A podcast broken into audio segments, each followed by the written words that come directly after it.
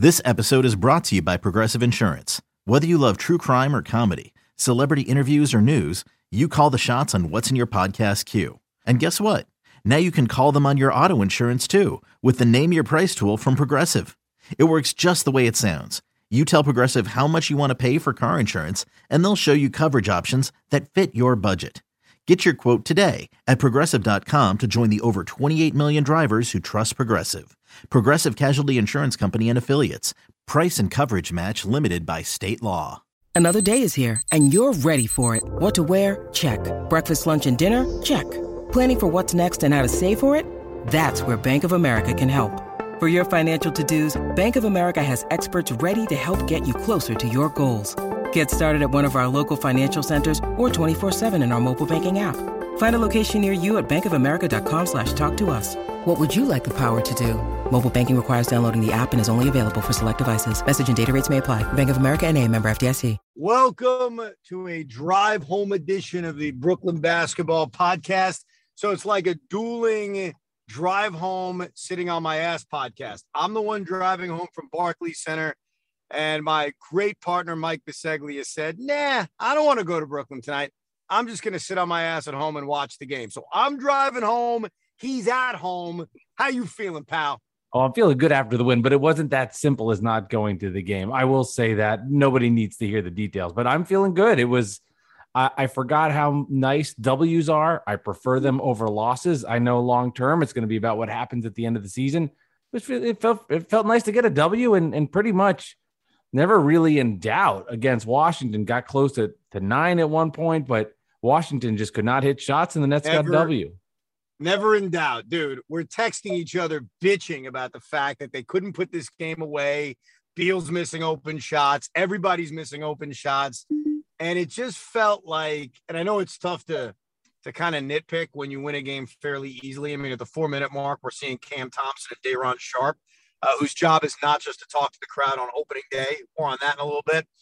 But it did seem like they gave the Wizards the opportunity numerous times mm-hmm. to get back in this game. And like this happened in the Charlotte game, and it obviously backfired. The Hornets came back, took the lead, and ended up winning.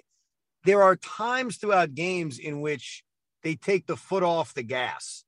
And when you're facing a good, young, athletic team, you know, you take that foot off the gas, they're going to get right back into the basketball game. That's what I think happened against Charlotte. I think today the Wizards just kept missing shots. Mm. I mean, dude, let's be honest.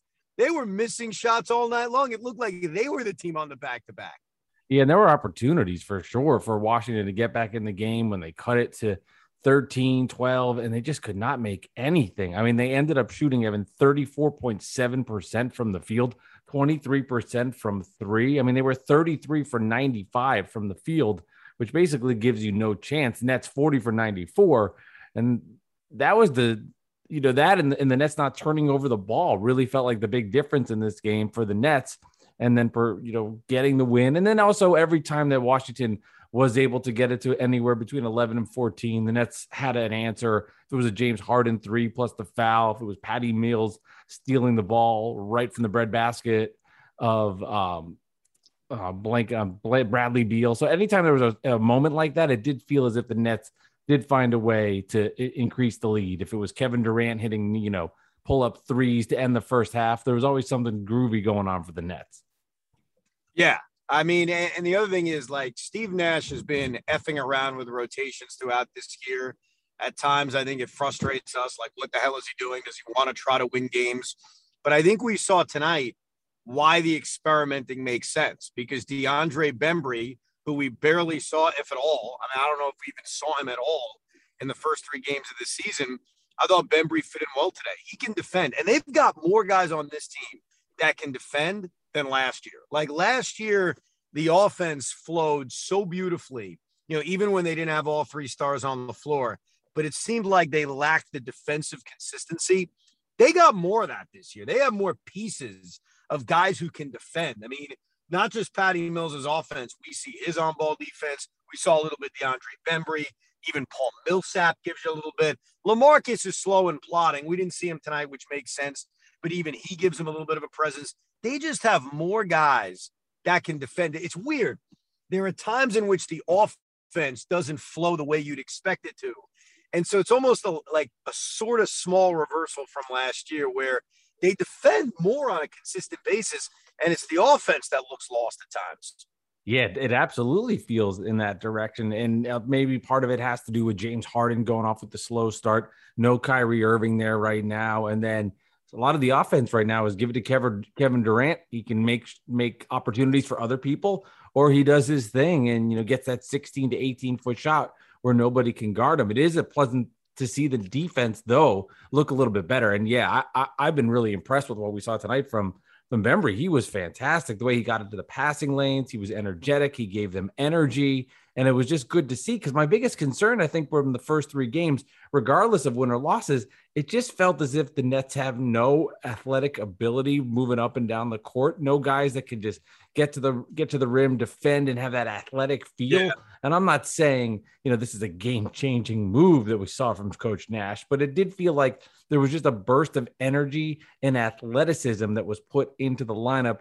Because let's figure, like Aldridge, Millsap, Blake's not the same guy, and he's not the same high flying dude that he once was. James Harden's athletic, but it's like this sneaky old man's game coming up and down the court the way he gets by people. It's not this young youth athleticism, and I, and I think we saw a difference with that tonight, especially with with Brown in the lineup. Dude, also, it it gets. Here's the thing, though, when they face young athletic teams, that point that you just made, which is so spot on, gets exposed. Like mm-hmm. I think that happened in the Charlotte game where when they face good young athletic teams, there's a lot of teams like that in the league. They're not necessarily better than the Nets by any stretch, but they're young, athletic, they can move. I think at times the Nets are going to get exposed. And look, I know Dinwiddie didn't have the greatest night tonight, but considering what's going on with Kyrie, they could really use Spencer Dinwiddie. I mean, it's mm. it's frustrating that I know it was all about a tax bill that they didn't bring this guy back. I mean, just think about what we would be saying about this roster if you add Spencer Dinwiddie to it. Um, look, I, am not saying they should have known what was going to go on with Kyrie. I don't know if at that point they had any idea about you know the, the whole thing with the vaccine mandate and Irving not getting vaccinated and all that crap. But I missed him tonight. You know, even though it wasn't Spencer's greatest night, probably his uh, weakest game as a Wizard so far. Just watching him and remembering what he can do and seeing even what he can do they miss him, man. I mean, it just would have been so much better if they would have found a way to keep this guy. Yeah, disappointing, but uh, again, not stunning because of the tax bill and everything that went with that. And yeah, this was Dinwiddie's worst game so far with Washington, and I was really surprised by this because I remember as a net, whenever he would go back and pay and play the Pistons, I mean, revenge games, revenge games. He would yeah. torch them. Now it was a little different because he felt as if Detroit didn't give him a chance. He they thought they he was better than what they were showing. So I think with the Nets, he realizes like they revitalized his career and they made him a a multi-millionaire. So I don't think there's this like I'm going to go back and get the Nets. It was more like, hey, I get it. It's business. You couldn't afford me. I outgrew my contract in Brooklyn, but I still thought he would come in with a little bit more of an edge, a little bit more of a buzz. And he hit that that first three point shot, and really after that, you didn't see much from Spencer Dinwiddie. You did get one of the classic. He didn't get fouled, puts his hands up in the air, looks at the ref you did get one of those, but for the most part, he was a non-factor for Washington.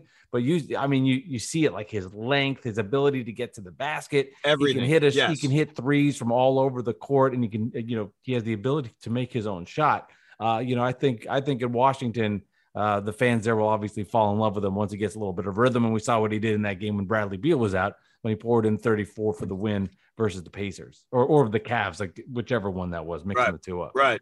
No, I'm with you, man. I'm with you. Um, it was nice not having 25% of the crowd there when the game started. It was a little bit better tonight, I must say.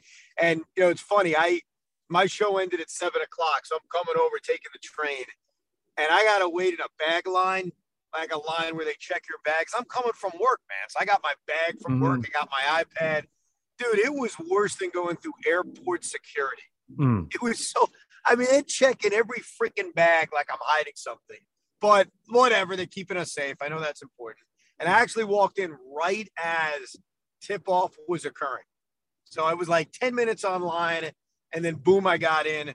But it was nice not dealing with the the crap we saw on Sunday, which which sucked. Like I didn't deal with what happened outside, right. but I saw the videos and obviously being inside and for the opening of the season to have like nobody there when the game started. And by the way, it packed up by halftime. So it's not as if it's one of those let's make fun of the Nets kind of jokes. I mean, the place was packed, but obviously it started off looking rather empty at the beginning of the game because of those freaking protests. And I, am proud to report there were no protests mm. at Barclays Center tonight as I was walking in the building. So I was yeah, happy to see that. Oh, it's great to hear. It was jarring from home watching the game when you look at the crowd, and I'm like, every seat has a white T-shirt, and I understand the Nets have had issues in the past in Brooklyn and New Jersey selling tickets, but I was I was thinking to myself, this something's not right here. I mean, it looks like a preseason game. Something didn't add up, and then I saw what was going on. With, uh, you know, I saw on social media on Twitter the chaos that was ensuing outside and the impact that had getting into the arena. And that just sucks if you're a fan and you know you've let's we always talk about oh these players miss back to backs and I my mm-hmm. hard earned money to go into the game. How about if you spend all your money to try to go see the Nets on opening day and you're excited and you're taking your family and there's a bunch of morons outside that are protesting and then t- taking it to another extreme level where it's impacting people getting into the arena? I mean, talk about being selfish for the people outside that are just trying to go in and see a basketball game. It was so disturbing to see that kind of energy not allowing people to go in there was just frustrating and I, no one, I don't think this is an, it's almost like an impossible question, but what Kyrie Irving must be thinking when he's watching this, I'd love to know. Does he even know? I mean, does, uh. does Kyrie Irving even know what happened the other day? I would think so. I don't know. You know, it's funny. It's funny. Craig asked me, unrelated to protest. Carton asked me the other day, do you think that Kyrie Irving knows the Nets are playing tonight? and I think it was before the Nets Sixers game. And I was like, yeah, he's a he's a hooper. You know, he knows the Nets schedule. He's watching his team every night. But the truth is, I have no idea. I mean, I don't know if he's paying attention to anything, and I and I don't know if this has gotten back to Kyrie because this sort of surprised me. I go to the game opening day on Sunday, and outside the building, inside the building, there is no record of Kyrie Irving existing. There are no pictures mm. of Kyrie Irving. There's nothing. I mean, yeah, in the team store, they still sell his jersey. So you can still buy the Kyrie Irving jersey. But outside that building, you see Blake Griffin, you see Kevin Durant, you see freaking Bruce Brown, you see Patty Mills, you see James Harden, you see everybody you could think of, but you don't see Kyrie Irving. And you can read into it and say, boy, the Nets really don't expect him back. Like they really don't expect anything to work out this year where the guy comes back. Because it it does sort of feel extreme to have no record of the guy when he's still on the roster. And at any moment, in theory, he could come back. If you're watching these games at home, I've noticed too when they're like, don't forget to come to the game on Wednesday when the Nets play the Heat or whatever it might Friday, it's the Pacers or season ticket plans. There is no trace of Kyrie Irving. It's Joe Harris, Bruce Brown, Kevin Durant, James Harden. There is no Kyrie Irving. Get your tickets now plan with Kai anywhere near it. So internally in the building, that's going on. Then also from the marketing department standpoint, nothing to, to, to sell the idea that Kyrie Irving will be in a Nets jersey.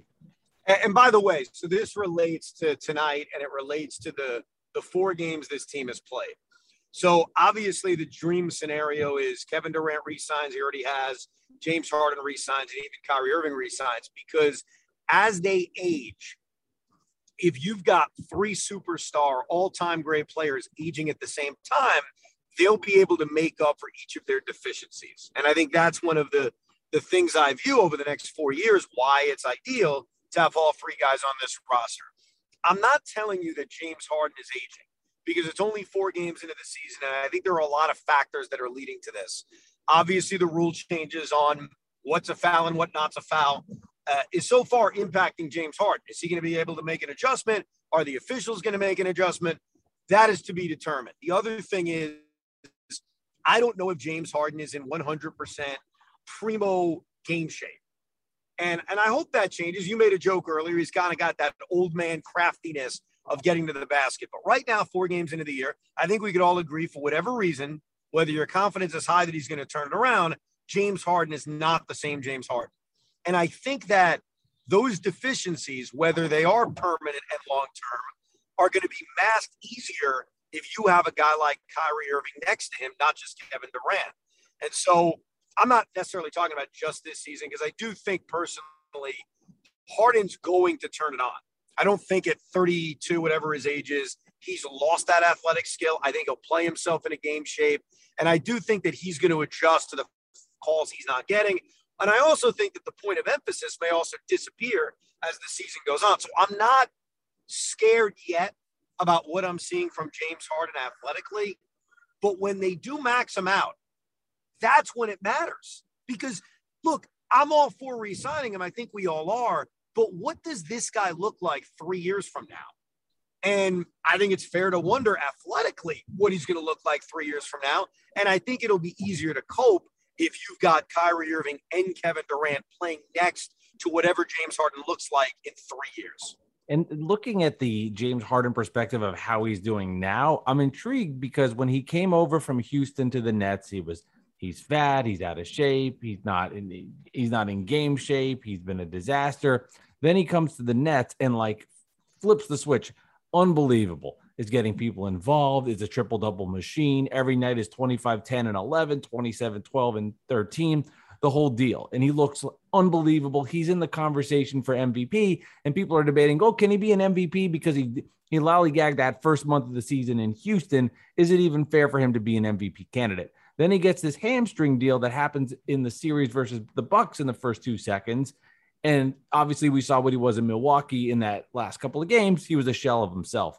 So, are you telling me, like, like not you particular, but people in general, that he's not as athletic from six months ago because of a hamstring? Could that have changed him forever? Or are we now just seeing him getting back into game shape, getting ready, moving along? I mean, my hunch is that it's just going to take him a little bit of time.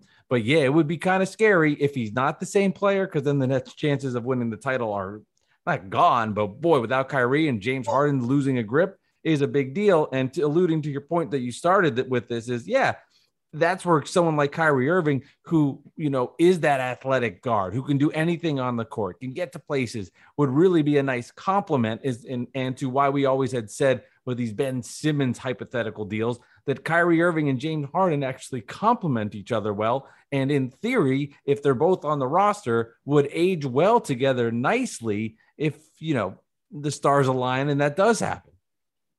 Yeah, I mean, look, I, I'm not worried. I I'm learning a few things about rooting for a team with high expectations, and one of which is we can't freak out one game, two game, three games, four games into a season. So I'm not just doing that with the record at two and two. I'm going to do it with what I'm seeing from James Harden, realizing that we've never had a full season of James Harden. We don't know him the way we would know Jason Kidd or Vince Carter back in the day. So I'm okay giving him the benefit of the doubt that hey, in a month or two, he's going to look like the James Harden we saw on the Nets last year and the James Harden who's an MVP caliber player. I think it's more, I'm thinking long term. You know, when, when anyone brings up, hey, would you trade Kyrie Irving? The reason I still lean towards no is not about this year because my expectation is things aren't going to work out this year, unfortunately, with everything that's going on. I'm thinking more of the future. Like, hey, if the relationship isn't frayed and whether he gets vaccinated or the rules eventually change, Kyrie Irving is a great basketball player. And I don't believe you're getting a great basketball player back. So why would I move on from a guy like that? So it's to me, it's more thinking about two years from now. Because the Nets are going to offer James Harden a max contract as they should. And I think watching him in the early going, it's fair to wonder is this the guy he's going to look like two years from now? Like the guy who's playing himself in a game shape? What does 35 year old James Harden making $58 million a year look like? And, you know, I almost think that the first couple of weeks of the season may be us looking into the future in what James Harden does look like in a couple of years. And the good news is that, you know, 37 year old Kevin Durant will look even better than he does now as he continues to be unbelievable. And Evan, today I thought it was encouraging. Kevin Durant played basketball tonight. He also played basketball yesterday. And Kevin Durant just did a back to back on the third and fourth games of the season, which was encouraging to see. I understand Kevin Durant is not playing 82 games. I don't remember what we had said on one of the previous episodes when we talked about the over unders for what Kevin Durant would play, but it's encouraging now. The second year off the injury, we saw the Olympics. We now see that he's getting minutes in in back to backs. It's cool to see Kevin Durant and not having to play the game of he's not there, he is there and actually getting to see that was uh, was was awesome. It was just it was great to see that your best player was out on the court on back to back nights. And I understand rest is necessary. I'm into it and understand, but within within reason. You know, I want to make sure he is still getting minutes at the same time. Yeah, like sitting him tonight would have been kind of pushing it a little bit too much. I mean, we're we're early into the season. Guys want to develop chemistry together. We're how many months away from the postseason? Seven months away from the playoffs. If he sat tonight, it would have been like, really, what, what are we doing at this point? I'm sure in the middle of March, you'll start to think about it differently. But it's funny, I never even thought about it today. I thought about the Lamarcus Blake Griffin thing from yesterday, where Blake doesn't play the first end of the back to back, Lamarcus doesn't play the the second of the back to back, and that's fine. I think it makes a lot of sense, especially for Lamarcus Aldridge, who's coming off of it and still has these heart issues. So you really want to be careful with him. But with Durant and Harden, I didn't even think about it. Like it didn't even really kind of register and go through my mind. A couple of other things. Patty Mills is awesome. Mm. Is something up with Joe Harris? I mean, I, I, I, it's not that he's been awful, but like even when he hit that wide open three in the fourth quarter with about, I think it was six minutes to go, he was open in the right corner, or at least from where I'm sitting, it's the right corner. He he was so excited about hitting that wide open three. It's almost like he was telling us, "Yeah, guys, I'm battling it mentally right now. Uh, I I don't know if it's a postseason hangover or whatever it is, but something feels a little bit off about Joe right now." Well, he was two for ten from three, or two for ten from the field, before that shot was made and the other three that he made was another corner shot. I I want to say early second quarter, late first quarter, something like that when the Nets put together one of their better runs in the first half. It was the same thing. The fist pump from Joe Harris. He doesn't look the same with his confidence and I think that Durant and Harden notice it. And I, I, this is just going off feel from somebody that watches every second of these stupid things. It feels like Durant and Harden are uh, less inclined to give him the basketball right now and don't trust him as much as opposed to somebody like Patty Mills or even Bruce Brown. It feels like they'll make the extra pass to get them the ball and not as much would I, I think I think Durant fully doesn't trust him yet, especially what happened in Milwaukee. And if there was ever going to be a trade that was made, I don't know how they would do it with Cap and the whole thing because Joe makes a ton of money. But if you package Joe and Claxton, for some reason I see down the line like that's the kind of deal that the Nets would make if they're trying to get maybe more of an athletic guard combo forward to come onto this roster. Because uh, right now, it, this team is very different when Joe's not making shots, and it's clear down the line in postseason play in big spots. It's Patty Mills in the game, especially if there's no Kyrie. It's Patty Mills in these games and not Joe Harris down the stretch. I think uh, Wednesday will be interesting. I think Miami has a chance to be one of those uh, heavyweights in the Eastern Conference. Jimmy Butler, Bam Adebayo, who still haunts my nightmares. I can't stand Bam. Kyle Lowry, who mm. you hmm. know we've hated him for years. Now he's a part of the Miami mix. It'll be interesting with the Heat coming to town Wednesday. But it's a long homestand. Maybe we got a chance to fatten up a little bit.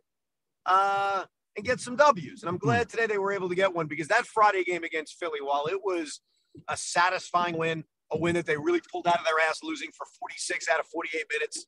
And it was great. You know, the Harden pass to Lamarcus, the defense down the stretch on Joel Embiid and Danny Green throwing up air balls. It did feel like that was an escape win. That was a pull it out of your ass, lucky win. And tonight was the first time where it was a clear cut, ass kicking garbage time. Here comes Cam Thomas kind of game. And that's nice to see. There should be a lot of those games this season where we just kick another team's ass. Yeah, it, it felt good to have the lead the entire game, get into more of a relaxed mode. Even, even it's impossible. There's always times where teams make the run and you can never be relaxed. But yeah, it was nice to just get a victory. And it felt like we were watching the Nets from last season where it never really was in doubt. The Nets got the win. They outclassed Washington. Kevin Durant was Kevin Durant, and the rest is history for the Brooklyn Nets. By the way, one last thing. I don't know if you guys saw this on TV or if it was on Twitter. So before every season opener or home opener, a player gives a message. So Joel yeah. Embiid in Philadelphia was the one who gave his message and said, "We all love Ben." I, I don't know why. I think they were ribbing him. It's the only thing I could come up with is that Day'Ron Sharpe was the guy who had the microphone. And he got into it. He hammed it up a little bit. He got into it. Hey, Brooklyn, what's up? Let's go Nets. But Day'Ron Sharpe was the guy who gave us the welcome to the new season message. So I don't know about you, but I'm convinced all the veterans were kind of ribbing him and making him do it. Yeah, that had to be something like that. I don't think uh Day'Ron's like, all right, I've been around for I don't know a month and a half. I'll be the guy that leads this. It has to be. It has to be something from the veterans playing one on the rookie. And I, I could not see that being in any other way. But I, yeah, I saw that, and it, I loved how it was just short and sweet. It wasn't like Joel Embiid. Hey guys, don't forget we like Ben Simmons. When we talk about Ben Simmons, we got to be nice about Ben Simmons. This was just, hey Brooklyn, what's up? Um, you're not going to see much of me this this this season, but maybe maybe you will. Who knows? Maybe I'm a good rebounder, and, and that'll change things. All right, very satisfying night. The Nets win. I'm satisfied because I parked my car in Brooklyn yesterday before the Hornets Nets game. Left my car there, went home with my family, took the train to work, took the train to Barclays Center. The Nets won, and my car is still there. And now I'm about to go over the Whitestone Bridge, and it's starting to rain very, very hard. Mm-hmm. So this was our first ever. I'm driving home. Biseglia is sitting on his ass edition of the Brooklyn Basketball Podcast. Thank you for listening.